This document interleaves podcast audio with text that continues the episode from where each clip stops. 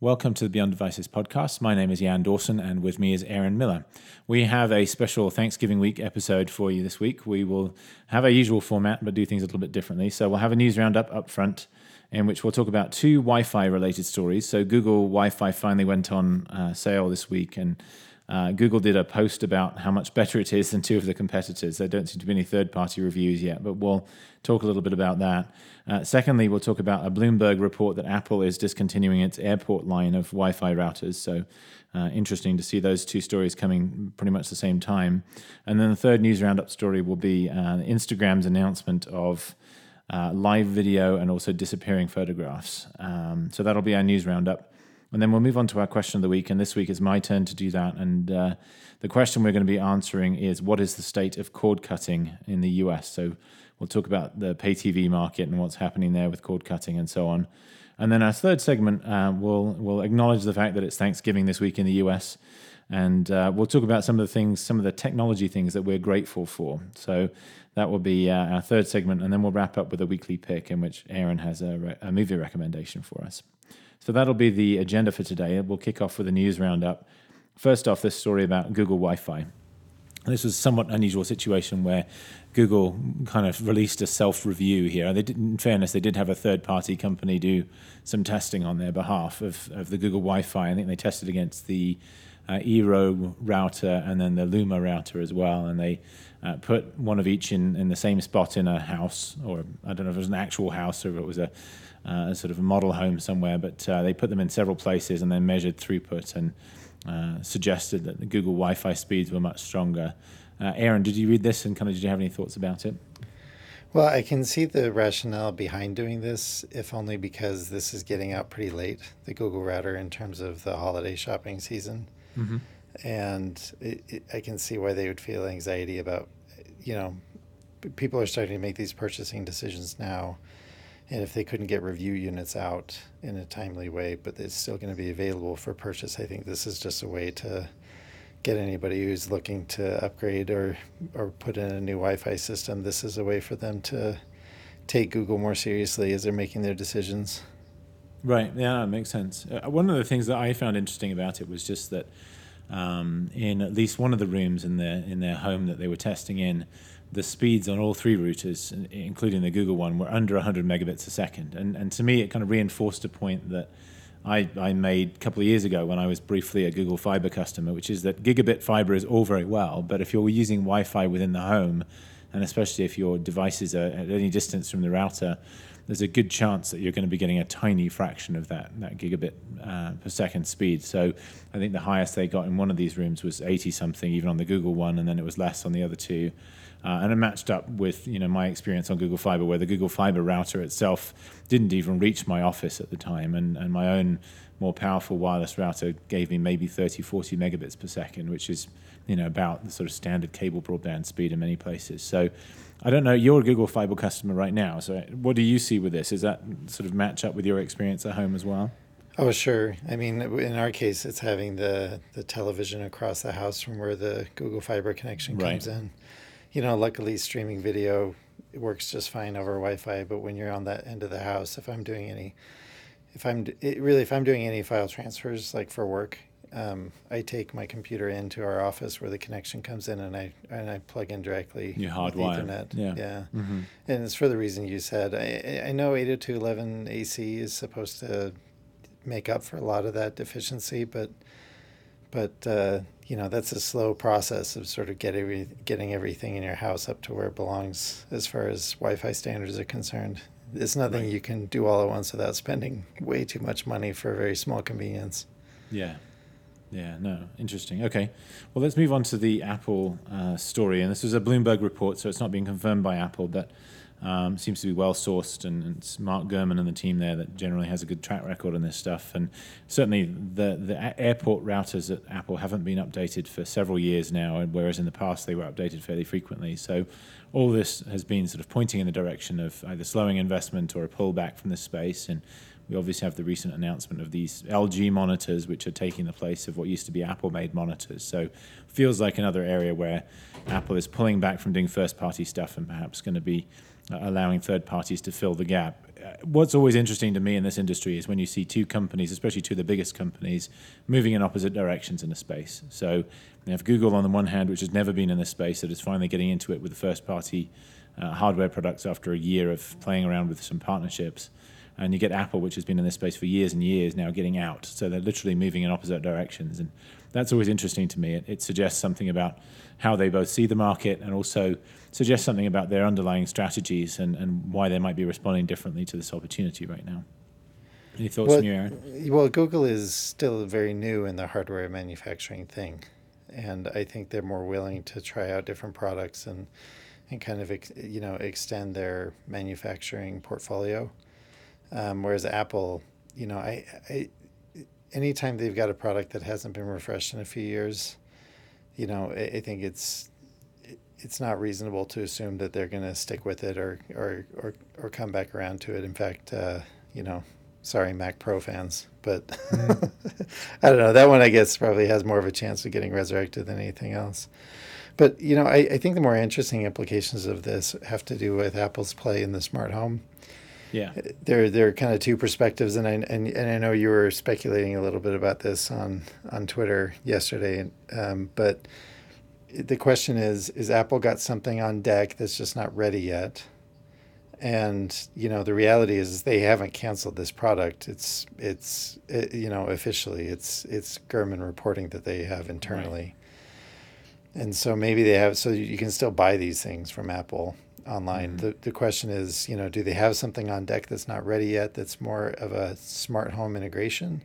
Mm-hmm. Or is mm-hmm. Apple just committed to the Apple TV and iPads sitting around the house, you know, serving as the smart home hub? Right. Um, and that remains to be seen. I'm, my guess is going to be more is that Apple's leaning toward the latter strategy. Right. That it's going to be, you know, these devices that they're already selling that um, that you know that they are still very much alive for Apple. It seems like they're more likely to be the platform for for you know smart home coordination.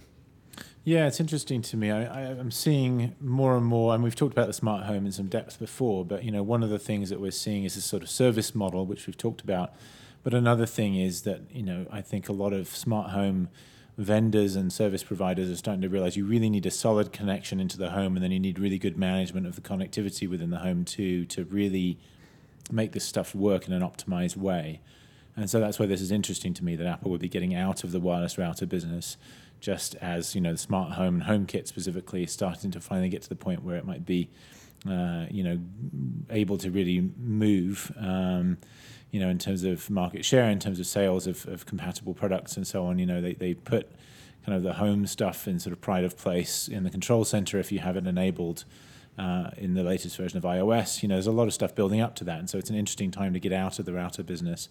As you say, unless they're going to do something else in this space. And whether it's using the Apple TV as a hub, I've never been a big fan of the iPhone as the hub because iPhones leave the house. And if there's somebody at home who needs to control something, then having the only device that can control it not be present in the home anymore is a bit of a problem. And so, uh, you know, whether the Apple TV fills that role, whether there's some other piece of hardware that does that over time, I don't know. But there is that question. The other thing that's interesting with regard to uh, Apple and Wi Fi and so on is AirPlay. Um, and you know, in the, in the, last version of iOS, I think it's just in iOS 10. I'm trying to remember exactly when the change happened, but certainly in iOS 10, uh, AirPlay's kind of been split into two. Um, so on the first control center panel, uh, you have AirPlay mirroring, which is the video side of AirPlay, and then you have to swipe across to the audio panel for uh, the other version of AirPlay, which is uh, audio, and it's really in a list along with Bluetooth and other things now as well. And uh, in and of itself, there's no huge significance to that, although it obviously fits with Apple's focus on Bluetooth headphones and so on now too. Um, but it does make you wonder, you know, is Apple kind of emphasizing AirPlay for video and perhaps de-emphasizing AirPlay for audio and, and falling back on Bluetooth and things like that? You know, right now I have an AirPort Express hooked up to a stereo in my office, and that's how I play music in my office most of the time. Um, you know, without an AirPort Express, you're not going to have sort of an Apple supported way to do AirPlay uh, for audio. Uh, you've got the video aspect. You can play audio through an Apple TV, but either the TV has to be on or you have to have independent speakers. Um, there are third-party AirPlay speakers as well that are standalone, but um, you know this is the equivalent of say the Chromecast audio device you know, that's Airport Express right now for Apple. That's kind of the closest thing they have. It's not the ideal solution for that, but it does make me wonder whether, you know, is Apple going to make its own AirPlay speakers? Is it going to give up on AirPlay as an audio technology and, and focus on Bluetooth instead? Is it going to build some small sort of Chromecast audio type device to plug into third party speakers and so on? You know, there's a whole bunch of questions that come out of this as well around AirPlay too. Yeah, and I mean, Bluetooth is not anywhere close to a perfect replacement of AirPlay either. Right. Just for range issues alone. Yeah. Uh, you yeah. know, and so No, agree. it'll be interesting to see where that goes. Yeah. Okay, well, let's move on to our third news roundup topic, which is uh, Instagram. Um, you know, it's this is not the first time it's done something that Snapchat previously did. Obviously, the stories a few months ago, um, which has been very successful for them um, as a sort of uh, clone of something that Snapchat had previously done. But disappearing photographs are part of this announcement, but so is live video, and live video is obviously something that's already uh, part of Twitter's value proposition. It's part of the core Facebook value proposition as well. This is a slightly different take on it. It seems to be a sort of person-to-person live video. Um, so it's not not a two-way video call, but it's sort of I share something with you live, uh, and it doesn't get stored in the way that say Facebook Live video or Periscope does. You know, this is either you you see it live or it's gone. Um, so the interesting differences there, but you see more and more of this sort of expansion of the Instagram feature set. In many cases, sort of replicating things that either competitors have done or uh, recreating things that Facebook's done within the core Facebook experience. Yeah, you know, normally when when uh, social media platforms are maturing like this and adding features from other uh, competing platforms, I, I roll my eyes at it because I just it feels it's not and it's not just the Me Too aspect of it, but also it, it you know there's there's sort of cu- culture and community and and all sorts of other very human factors that make people use Snapchat versus Instagram versus Facebook, you know, versus whatever else. And uh, and it's not like you can import all that culture and community just by adding a feature that that mimics a competitor. Um, that said, when you know when Instagram started adding the the disappearing uh, photos and videos in a very Snapchat-like way across the top of your Instagram feed, um, I, I've I've been surprised by how active people are in using that. And it- when I think of all the people I have in my Instagram feed, it's a tiny minority still that are actually using those features, but they're using it on a pretty consistent basis. The one that has been most interesting anecdotally is Alison Faulkner, who we had on the yeah, show wondered. Yeah. and you know she she uses Instagram for her business and Mm-hmm. uh, also uses Snapchat. And I've noticed the difference between what she does in Snapchat versus Instagram. Snapchat is still very much just throwaway, just fun, easy, lighthearted way to engage with with her community, whereas Instagram, even with the Snapchat type features in Instagram, she still is a little more business minded, a little more promotional. Right. And so the culture hasn't changed, Mm-hmm. right, in terms of the way she's using one app versus, versus the other and what people are expecting. But these new features in Instagram have broadened the way she can communicate um, with the people who are following her there. Yeah, no, it's been an interesting one for me too. I, there's definitely been a split between people who, um, who I think I think, and it's it's hard to read into it because I'm not connected to all of these people on Snapchat. But my sense is that the people that have been most active with Instagram stories are people that are familiar with Snapchat and use that regularly. So they're already kind of familiar with the that's true. format and have just kind of ported it over, if you like, to Instagram. Uh, there's one couple that I know uh, that now both of them have done accidental story posts, and and one of them. It looked like it probably was him himself. The second one was very much a kid doing something on their behalf. Uh, and in both cases, the story just stayed up. And I don't know if they just didn't realize that, that it had happened or what. But uh, there are most users, I would say, most people I follow on Instagram have never done a single story still. Uh, I've only done one or two myself. It's just not something I'm used to doing. And um, but yeah, it's interesting to see. So people who've used it on Snapchat tend to be the people who are using it most on Instagram, and, and those who I suspect aren't on Snapchat are also not really using the feature on Instagram either. So reinforces my perception that this is mostly about saying, hey, there's certain activity you can only do on Snapchat. If we recreate it here, people will do that here either instead or as well, and so we recapture some of the sort of time spent in that way. Yeah.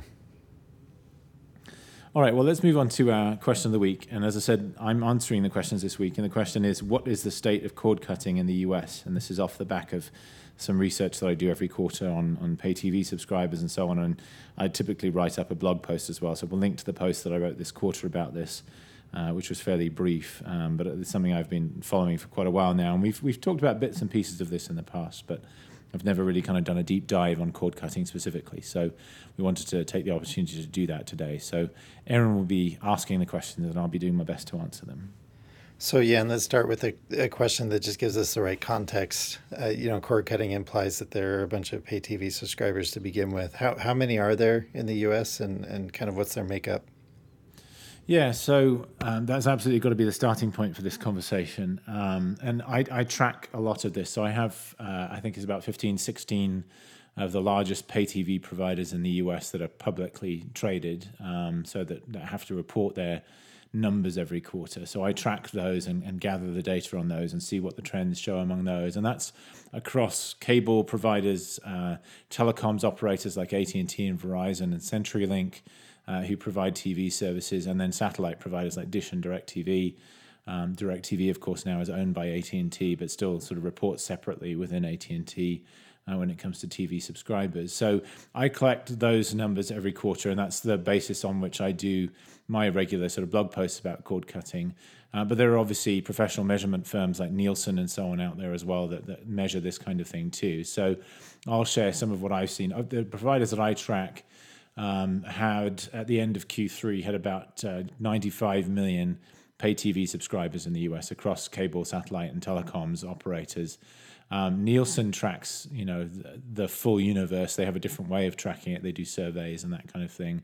Um, and they haven't released their Q3 numbers yet, but at the end of Q2, uh, they had uh, just under 99 million uh, total pay TV subscribers across those same categories. So they have a few million that I don't capture, that are part of tiny, tiny uh, pay TV providers that, you know, when you add them all up together, still account for a few million subs. So just under 100 million is the simple answer in terms of how many pay TV subscribers there are across all those different categories. So, so that's kind of the starting point for this whole conversation. So cord cutting means the number is changing. Talk to us how. I mean, obviously, there are people getting rid of their pay TV service, but but there's obviously a lot more nuance to what's going on. So tell us about that. Yeah, so the, the first thing to look at is okay, what's happening to that number that I just mentioned? So it's around 100 million, as I say, it's a little less than that at this point, um, but it's also changing over time, and so that's worth sort of drilling into a little bit. And you know, my numbers suggest that uh, in the past year, um, there's been a reduction of about uh, 800,000. Uh, to a million uh, subscribers uh, leaving, according to those kind of official pay TV subscriber numbers. It's a bit more complicated than that because uh, Dish owns Sling TV, which is one of these over the top television services, and they include that in their pay TV subscriber number. And so if you strip out uh, the, the growth that comes from that, because that's not really traditional pay TV, uh, then you get a much bigger decline. You get a decline of about one and a half million or even a little bit more uh, year on year in that total number of pay TV subscribers. So um, that's you know one number to think about. And if you look at the Nielsen numbers on average year on year, they're seeing about the same magnitude, so about a million and a half uh, subscribers. Uh, lost from those pay TV tallies that these companies report. And so uh, that's accelerated quite a bit. And if you go back far enough, um, and you don't have to go back that far, um, but if you go back, say, to um, uh, let me just check here. We go back to sort of 2014. The number was actually still growing, so there were more pay TV subscribers, you know, year on year than there had been the year before. Um, and it was somewhere around the beginning of 2015 that the trend finally went uh, negative. So you went from having year on year growth in pay TV subscribers to having negative growth, and that the the scale of that negative that shrinkage, if you like, has been increasing very consistently since then. There was only one quarter where uh, the number was slightly less than it had been the quarter before, but basically you see increasing numbers of uh, losses of pay TV subscribers year on year every quarter. Uh, and that's been going on for, as I say, about a year and a half at this point since the beginning of last year. And as I say, at this point, we're at about 800,000 uh, year on year. If you don't worry about the Sling stuff, if you include the Sling subscribers, you're at about a million and a half uh, year on year. So that's kind of what's happening to the total number of pay TV subscribers. Um, now, that's still not kind of capturing the whole picture because, of course, the population of the US isn't static either. And so, um, what you really need to think about is what's the total number of households, and then how does that number compare to that? And if you do that, then the, the trend actually becomes a bit more dramatic because uh, household growth is uh, happening at a rate of about a million and a half a year, roughly, and it kind of fluctuates quite a bit. But over the last um, sort of five years or so, the number of households in the US has gone up by about 5 million, so about a million a year on average. Uh, and yet, as I say, over the last year and a half, the number of pay TV subscribers has actually been going down. So these two numbers are going in opposite directions. So the penetration of the base has gone from about uh, 84% of uh, U.S. households are captured by one of the pay TV subscriber uh, pay TV companies that I've tracked to being about 80%. So from 84 down to 80. If you include all the ones that Nielsen includes, it's gone from about uh, 90% down to about 83%. So there's been the significant reduction in the penetration of pay TV uh, subscribership over that period. So that's an interesting figure because it basically says that although these companies have a growing customer base, they a potential customer base, they've still been shrinking as a product. It, it, I mean, it seems like there have to be demographics involved here. New household formation implies younger potential subscribers that aren't ever bothering to sign up for for cable or satellite. Is that I mean, is that an accurate impression? Is it younger people that are that are leaving these services behind? Yeah, there, there. So there's two things going on. There's cord cutting, which is kind of what we said was going to be our focus today, but we'll, we'll talk about more than that too. So there's cord cutting, which is people who did have a pay TV subscription and have, have at some point cancelled it and not bothered uh, to subscribe again. So there's people who leave the base, but then to your point, there are you know kids coming out of college, getting their first apartment or whatever, and choosing not to get one in the first place. So choosing not to sign up for pay TV, probably just getting a broadband connection, and then watching everything over the top, or perhaps getting a an antenna um, and and watching digital broadcast television instead. Uh, and so those are sometimes colloquially called cord nevers. So you've got the cord cutters and the cord nevers. Uh, and so between them, that's what accounts for that kind of shrinking penetration among the base. Some of it is people leaving the pay TV base, and, and as we said, that's somewhere around a million and a half a year that are doing that. But there's probably a, a comparable number uh, that are, you know, were potential new pay TV customers and simply haven't become them um, because they just never signed up for pay TV in the first place. So it's really the combination of those two things that's causing this sort of reduction in penetration over time. We've got cord cutters and cord nevers. Does that does that pretty much sum up the problem that that pay TV uh, providers are, are facing, or is there more to that? Well, there's a bit more to it. So the third term that's worth talking about is cord shavers, um, and that sounds really odd, uh, as if cord nevers didn't sound odd enough in the first place. But but cord shavers um, is it's a phenomenon that refers to the fact that many people are trying to trim the size of the pay TV package that they take. So they remain pay TV subscribers, but they are switching to packages or switching to services that allow them to subscribe to far fewer channels. Um, and that's important because uh, the revenue you're going to generate from a subscriber like that is going to be far less than you would have done in the past from a you know a full uh, bundle. Um, and so, you know, if you're a pay TV provider, you're suddenly seeing less revenue come from the same subscriber because they're subscribing to far fewer channels. But if you are a content provider, if you're the owner of a, a cable network, for example, like ESPN, so Disney, for example, uh, you know, you may see more rapid declines in the number of subscribers that you have to your channels than uh, there is cord cutting going on because you're losing the cord cutters, you're losing the cord nevers, and to some extent you may be losing subscribers to these cord shavers as well that also decide that they actually don't really need those channels anymore and decide to subscribe to a smaller bundle of channels. Uh, and so, uh, you know, for both the pay TV providers and uh, for the uh, content providers, is, these trends are all problematic in one way or another. Um, and some of them have kind of embraced this. So, you know, Verizon, for example, uh, made a, a, somewhat risky choice uh, about a year and a half ago now, I think it was, to say, you know, we think customers want these smaller bundles. Uh, we've traditionally been forced to provide only big bundles and include all these expensive sports channels in those bundles. We don't want to do that anymore. We're going to offer something called custom TV where you get much more choice over which channels you take. And that was basically in breach of their contract with companies like Disney that require them to uh, place certain channels into the most basic packages they provide. And so they were actually sued by, by Disney over that. Um, but they've actually had a lot of customers sign up for it, and a large chunk of their new customers are actually signing up for these much smaller bundles. Uh, you've seen Dish launch Sling TV, which is an over-the-top version, so it's not a classic sort of pay TV service, but that's also a much smaller bundle.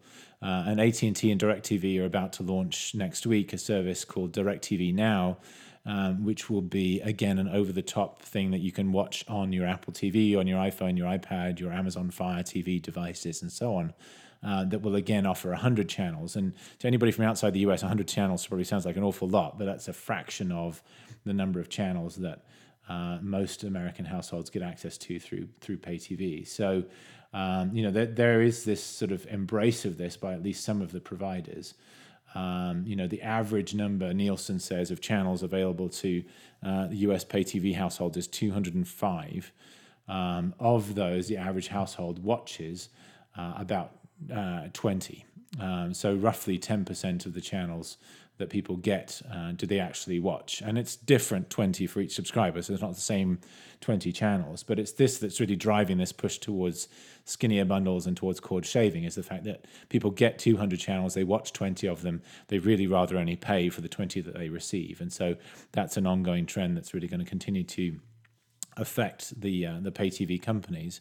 One thing that you know Disney, among others, has been very sure about in the past and has sounded slightly less sure about recently is that actually live TV is the one thing that's going to keep people on these packages. That every household has somebody who watches live sports. Uh, and that that's going to keep live TV alive, and that in turn is going to keep the pay TV big bundle alive. Uh, and what we've seen over the last couple of months during the uh, National Football League season here in the US with American football uh, is that viewership is way down over last year, and we saw the same thing to some extent in the summertime with the Olympics. That that was way down in terms of live and linear viewing of Olympic coverage, uh, and so a lot of these things that have traditionally been sort of the bulwark or the firewall or whatever you want to call it, that have kept live TV and pay TV alive, are now starting to fragment and fall apart.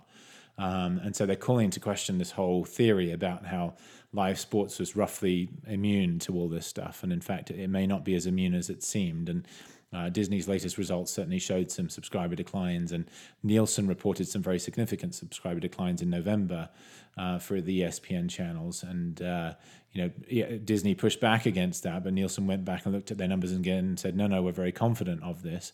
And part of this is they're not capturing the, these over-the-top services like Sling and Sony Vue and so on. Uh, but part of it is just cord shaving, people taking ESPN channels out of a bundle as they trade down to a smaller bundle. So, you know, these are all trends that are going to be ongoing. And again, if you're a pay TV provider or a content provider, you know, these things are all, all bad news over the long term. It's going to be very hard to, to compete with all that. When television became widespread, it, it obviously put a huge hit on radio. Um, and but radio didn't disappear. It just sort of settled into a new equilibrium with a much smaller market size. Are we are we going to see the same thing with TV as a result of the internet, or do you think, uh, or, or do you think it's just a matter of kind of reconfiguring the way television is delivered, and and and things might start to grow again once the providers figure out how to do this? Yeah, it's interesting. I, I, just wrote a column, hasn't uh, been published yet, but wrote a column for Variety about Sirius XM and how well they're doing. And that's obviously in that radio space that you were just talking about. You know, they're bucking all these big trends that you see in content. So it's a pay TV, it's live, um, you know, there is no sort of video on demand aspect really for SiriusXM. You either listen to it while it's happening or you've missed it. And yet they're growing subscribers. You know, they're they're charging lots of money for it. Um, you know, they're very profitable. Their content costs are actually falling as a percentage of their revenue. So you know, there are places even within today's landscape where you can do very well in, in what seems to be a broadly declining industry. So I've no doubt there will be some providers that, that do as well as SiriusXM has in the radio space in the TV space as well. Um, but you know those secular trends are pretty significant, and I think there's going to be a lot of thinning out over the next few years. Uh, while that happens, you know there is increasing recognition by the various players in the traditional TV industry that something does need to change. And so, as I say, you've got Verizon, Dish, DirecTV, all now investing in uh, sort of skinnier bundles and to some extent over the top type offerings and so on. So they are responding to this. Um, but it's also sort of the new normal. They recognize things aren't going to be as they have been in the past, and they need to adapt and adjust. And so I think you will see a period where things come down dramatically Part of this, of course, is caused by uh, other over the top type digital subscription offerings. So we haven't talked about Netflix or Hulu or any of those guys yet, but it's worth talking about them. They're part of this picture too. And the question is as the traditional TV companies feel more threatened by them, do they pull content back from those channels? And does that affect the ability of, say, Netflix to continue to grow its subscribership? And clearly, Netflix is investing in its own original content as a way to hedge against that threat. But um, you know, there's lots of interesting dynamics here, where a lot of the players that are providing content to these over-the-top players are the same ones that are in traditional TV, and so they have some big choices to make as far as do they continue to support some of those things? Do they try to bring it back in house, develop their own digital offerings as a potential replacement for revenue lost to cord cutting and cord shaving?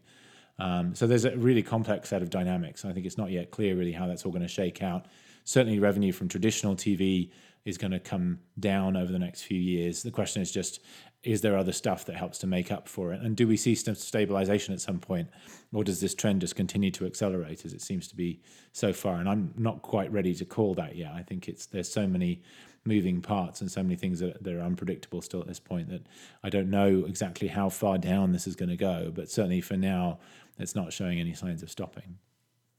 Well, that's really fascinating. Thanks for the for the review of that. It'll be interesting to watch the numbers over the next year or two. Yeah, absolutely. Well, thank you, Aaron, for asking the questions as well. Uh, again, we'll link to the, the piece that I wrote this quarter on cord cutting on the Beyond Devices blog so that you can have that to refer to and see some of the numbers that I was talking through. Well, let's move on to our third segment. And again, in recognition of the fact that in the US, at least this week, it's Thanksgiving. Um, and there's something of a tradition, at least uh, around our dinner table at Thanksgiving, of sort of expressing what we're thankful for. Uh, we thought it might be fun to do a segment here talking about the, some of the technology that we're thankful for. And some of this will be specific products, and some of it will be just sort of trends and more general categories of technology that, that we're grateful for. So uh, we'll kind of alternate here. Aaron will talk about something he's grateful for, and then I'll, I'll share something I am, and we'll go back a couple of times on that. And, and, and that will be our third segment here. So, Aaron, why don't you kick things off with something that you're, some sort of technology that you're grateful for? Sure. Well, this one is mostly platform agnostic. I'm, I'm really grateful for photo discoverability. This year has seen a substantial bump in the quality of that. Um, you know, when we went from from film to digital, and I mean we as a you know as as as, as tech customers, when we went from when we went to digital, the problem was digital was so easy that you could just take all these pictures and it just fills up your photo libraries really fast. Um, and and the truth is, I think people just uh, really struggled with how to make those best photos useful and interesting and discoverable. Um, and it used to be a lot of work to have to try to find a, a, particular photo or to just go back and do a walk through memory lane in a way that wasn't ever very focused. And I think this year, with what Apple and Google have both accomplished in terms of applying machine learning to to our photo libraries, has been awesome. And it, in fact, I've noticed a change in my household. My kids now have been a, a, lot more frequently looking back through old photos, whether it's on the computer or on an iPad or on an Apple TV. They've they've been going back, and it has everything to do with these photos being more discoverable, more accessible, easier to find, like a date range. It's easier to find a particular person you're looking for pictures of. The boys love to, you know, look at pictures of themselves and their babies, for example, and it's easier for mm-hmm. them to do that now than it ever has been before. And so it it feels like I've got this new exciting thing, this huge photo library that we've had forever, and I've always tried to protect very diligently from data loss. And now all of a sudden it just feels a lot richer. So that's one of the things I'm grateful for. Yeah, that's great. Now we've had a very similar experience recently. We've been, I've invested fairly heavily into getting all our photos into Google Photos, and I found that to be really a useful way to have both you know another copy of this all as a backup, but also just the searchability is great. Like you attach names to faces and then suddenly you can search by faces you can search by date so you know we're able to say okay you know we noticed recently that our, our, baby looks a lot like one of his sisters when she was the same age. And so you can kind of say well go back to this month and year when she would have been the same age as he is now. And suddenly you're like wow you know they do look a lot alike you know so that was fun. And then we've had family here this week in preparation for the holiday. And uh, on Sunday night, I guess it was, we were again looking through Google Photos and looking at pictures of their kids that are in pictures that we've taken, and you know how have they changed over year over the years, and noticing who's lost hair and all the rest of it. But uh, you know, it's just it's yeah, it's it's a great way that's kind of made you know these huge libraries that we have that are sort of the equivalent of the boxes in the attic you know they've turned those into something that you can actually see and enjoy again um, and so, yeah, I'm, I'm, I'm, grateful for that same thing as well. Um, my first one that I wanted to talk about was um, this uh, last year, in fact, I think it was in the summer. Uh, we went on a road trip as a family. So we drove, my oldest daughter and I drove back to the East Coast, and then uh, the rest of the family flew out and we drove back across the country together and spent, you know, a good week or so in the car. And one of the things I was really grateful for was the ability on a road trip like that to use technology to enhance the experience in all kinds of ways. You know, that, that would have been an extremely different trip 20 years ago um, in all kinds of ways. So on the way out, we listened to uh, audio books in the car, um, you know, through my phone. Um, you know, so it was great to have that, um, you know, to be able to sort of stop and start it whenever we wanted to, to skip things, to go back, you know, but on the way back across the country with the whole family, you know, kids were watching iPads and watching movies and TV shows and that kind of thing in the back of the car.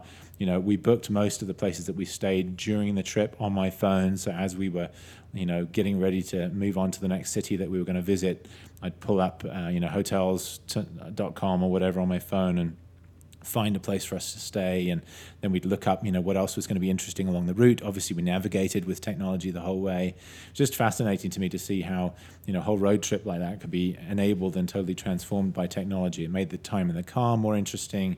It made it allowed us to visit more interesting places. It allowed us to find places to stay. It allowed us to sort of change our plans on the fly. It allowed us to actually get to everywhere and find the places that we were looking for. You know it's it's really amazing the extent to which a trip like that is different because of technology. And you know that's certainly true for a big road trip like that. But many of those things absolutely apply for more everyday stuff that we do. You know, whether it's navigation, whether it's you know when I'm finding a place to stay when I travel for business, for example, whether it's you know planning shorter trips as a family, whether it's entertaining our kids in the car. You know, so many aspects of that that that really um, technology has changed for the better, at least in our family. Uh, I can't tell you how many times Kate, my wife and I have had the exact same conversation. Just like, man, can you imagine, like how much harder this would be if it was? Right. I don't know how my parents did it. So yeah, you're right. Yeah. It's a huge difference. Well, I'll go next. I, I this one is a specific app that I'm really grateful for. I have a love hate relationship, but mostly hate relationship with email. And an app I've been using this year on my iPhone and iPad has made a huge difference, and it's Spark, S P A R K. It's an email client that uh, changes some of the things about the way email works that I really appreciate. I, one of my frustrations with email, for example, is that it's always felt like a fire hose that you either switch on or switch off. And uh, especially when it comes to notifications, Spark has a really intelligent, well designed notification, smart notifications feature. So you're only getting notifications pushed to you that are actually important. And I've noticed it's, it's really reliable and and has high validity in terms of picking the emails that you should know about versus the ones that you don't. Uh, related to that smart um, notifications feature is a smart inbox, and the way that inbox works is it essentially says it groups the it groups your emails for you uh, into sort of like newsletter type emails. Um, other sort of notification emails coming from companies that you know are service providers you might be using and they need to tell you about something going on versus emails from actual people related to work or personal or whatever and these smart inboxes work fantastically well. I, am kind of amazed actually because I never see an email showing up in a different inbox than I thought. And you know, when it comes time to call through my emails and delete stuff that's in the way, it's really easy to do because Spark has already categorized them for me. Um, part of the reason this came to mind when we were when we were deciding on this topic of what we're grateful for is because Spark is just today sent out emails to beta testers, and so I was for the Mac version, and so I downloaded the the beta Mac client and started using it. And I'm already excited for what it will mean. Um, yeah. So and it's really flexible. They have smart replies. It's it's it's I think my favorite. Well, it's definitely my favorite of of all the alternative email clients out there. Um, because I've seen them do features that nobody else does, and then the features that everybody has, like the, you know, swipe to carry out an action on an email. I just like the way that they've implemented it. So I'm, I'm really excited about this Mac client version of it because I, I feel like it's gonna, it's gonna add a lot of value when I'm actually at my computer working. And do you have that plugged into Gmail or your work email or both? Well, that's another reason I love it is because I feel like a lot of these providers show up with only half of the service uh, email services out there in terms of uh, accessibility. This mm-hmm. one out of the box, you know, supports Exchange, Mac email, Gmail, obviously any other IMAP um, accounts that you might be using. And so it's really handy. I've never been a really active Gmail user, so I can't speak to how well it integrates with Gmail, mm-hmm. with like the unique Gmail features. Um, but uh, I like the way it pulls my different email addresses from my different services together. It's it's pretty handy. Mm, okay, yeah. I mean, I, I use uh, Gmail has sort of similar features to the sort of smart inbox stuff that you were talking about. So I use that to some. Actually, I used to be a heavier user of that. My wife's still a big fan of that. I now have Gmail has a different version of the inbox where it sorts it into important and not important, basically. um, and I actually I use that, so I have my desktop Gmail set so that I see uh, all the important stuff at the top and then the uh, less important stuff below. So it sort of splits it. Uh, which is quite nice because it means I can deal with the urgent stuff first. And then when I have time, I sort through all the newsletters and stuff like that. And if I don't deal with them, then they don't clog up the important side of things. So that's quite nice. And right. I use uh, Outlook on, on my phone um, in much the same way. That has a sort of a priority inbox and a sort of non priority inbox approach, which tends to filter things in pretty much the same way. So it's been interesting to, to use that there. I've also been tweaking the Mac email client over the last few days to try to replicate that a little bit. And it's, it's worked fairly well. I kind of wish I could do the same thing with the Apple Mail client on my phone as well, but that doesn't seem to be possible. All right. Um, so the second thing I wanted to talk about was just uh, how technology has allowed us to connect as a family. And uh, particularly, I'm thinking of the fact that, you know, I'm from the UK, my parents still live there. And so, to the extent that we want to communicate with them, a lot of that communication is digital. And obviously, it's always been through email and stuff like that. But really, over the last few years, FaceTime and Skype have become a much bigger part of that and certainly allows us to keep up. But uh, to a lesser extent, and in a less sort of uh, live and real time way, things like Instagram have really been important just for them to have a sense of um, what's going on in our lives, really. So they see the pictures that we post, which, you know, they see our pictures of our kids, which is nice for them, but they also get some sense of what we've been up to and what's important to us and so on. And so, you know, this technology has really sort of allowed us to keep up with each other, uh, even though we're busy, even though we live, you know, seven hours apart in terms of time zones and so on, uh, and thousands and thousands of miles apart um, it's really kind of closed that distance, which has been a great thing. So we, we've used technology a great deal in that sense. And again, hard to imagine kind of what life would be like. You know, 20 years ago, we'd have the phone. We might occasionally mail each other physical photographs, but um, you know, other than when we see each other, the, the connection would be a lot less meaningful. So it's another area in which I feel like technology has really uh, changed things quite significantly for the better. Yeah, that is great. I um, so my third one.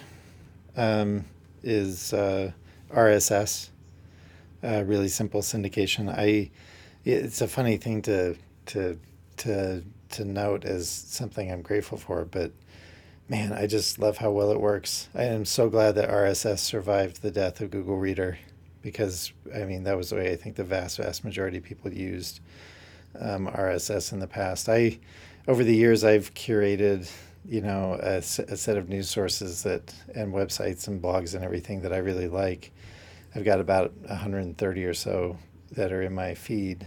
Um, I, am I'm, I'm I'm merciless in getting rid of stuff that I feel like isn't producing high enough return on the, on the time I spend paying attention to it. But uh, yeah, it, you know I. I'm glad things worked out. I feel like Feedly has stepped up in a way that a lot of people who use RSS um, that are very, very grateful for. Um, they're great clients uh, for RSS still. On, on my iPhone and on my Mac, I use a client called Reeder, which is really common for a lot of Mac users. It's spelled R E E D E R. Um, on my iPad, I actually use a different client than Reeder, um, and it's called um, Mr. Reader, but it's spelled R E A D E R.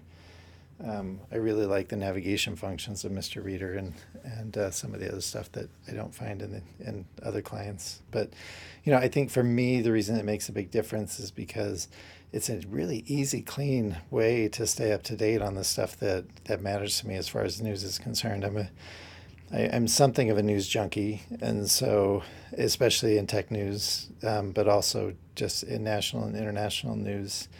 But uh, you know, I hate having to to wade through websites to get that to get that news, and so RSS is just a fantastic way to to get the information I want really quickly and efficiently, and and you know, I can burn through an RSS. I can burn through you know my my unread list pretty quickly and and and sort of glean the stuff that I care the most about. So that's right. another thing I'm grateful for. Yeah, no, that's great. I, I also use that quite a bit. I think slightly less than I used to in the age of Twitter now, um, because I, I, get a lot of sort of big news that comes that way, and so I get it sort of indirectly, almost by osmosis, um, rather than having to kind of consciously go out and hunt it down in the same way that I used to. But I still do uh, use RSS quite a bit, and I actually use it probably more now in my personal life than I do in my work life, um, because the work stuff I tend to get through Twitter now. Um, but that kind of brings me on to my third and last one, which is, um, you know, I talked about connections with family just now, and, and Skype and FaceTime and so on. But connections with strangers is the other, the one that I'm grateful for, and, and Twitter is the main example or main enabler of that for me. Um, you know, I use Twitter an enormous amount. I have Tweetbot open on my computer all day long and, and you know regularly check in with it and see what's going on and um, just the connections I've been able to make um, through Twitter with people that are strangers that live in completely different parts of the world, you know, and um, I, in many cases I've now met those people in person. Subsequently, you know, a lot of the time, if I go to an industry event or something, I'll bump into these people, or in some cases, have consciously planned to meet these people uh, you know, for for a quick cup of hot chocolate or whatever we're in the same town or.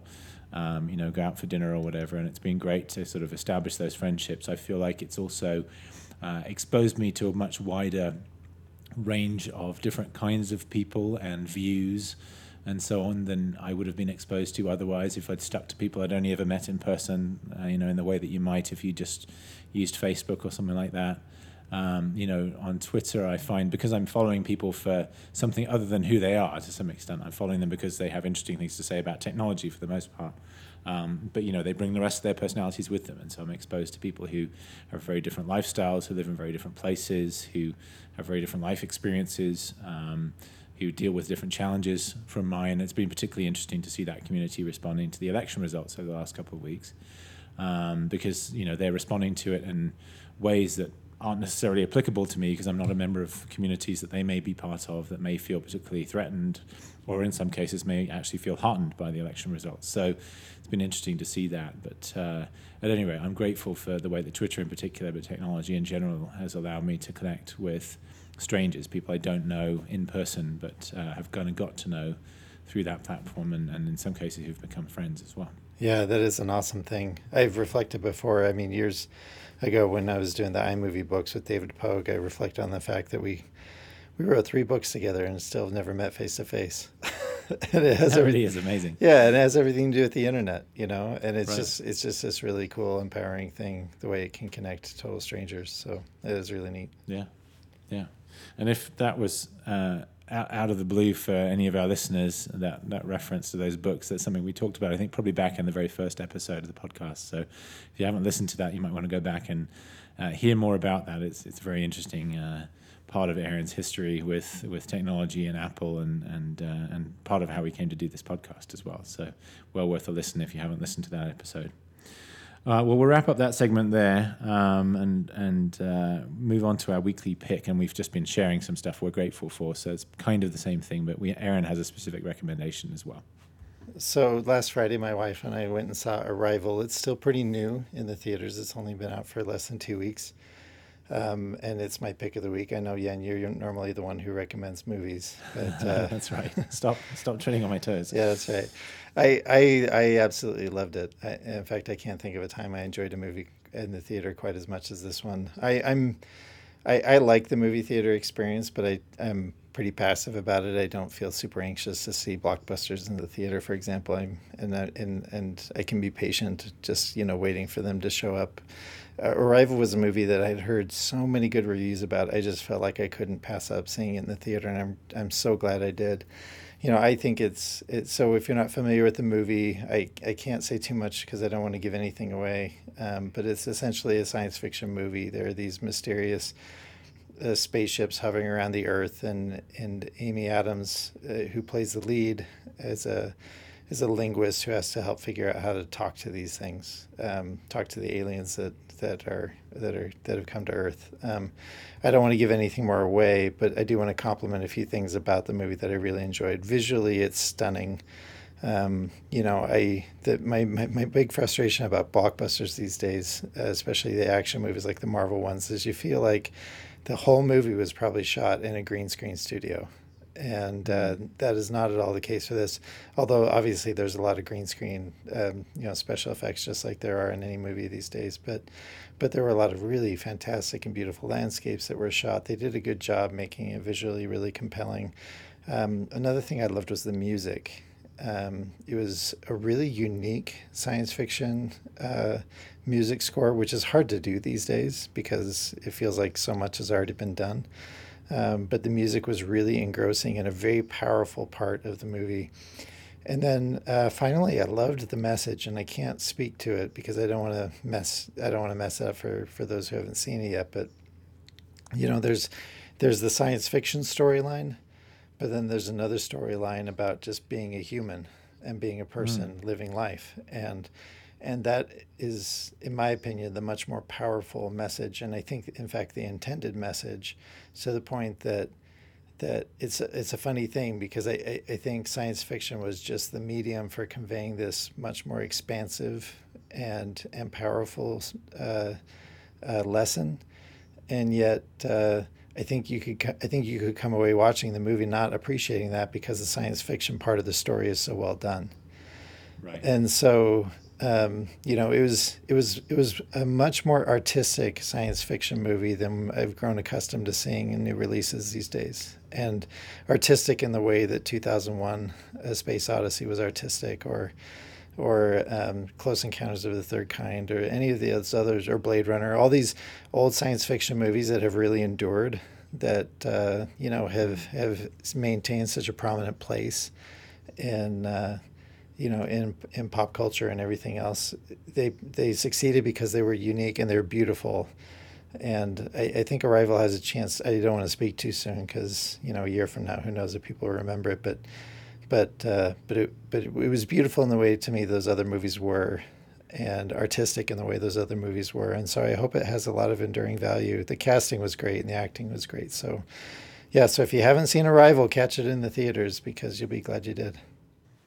Great. Thanks, Aaron. And thank you to our listeners as well for being with us again. If you're in the US, we wish you a happy Thanksgiving. Hope you have a great week. And for those of you in the rest of the world, we hope you have a great week too. And we look forward to being with you again next week. Thanks.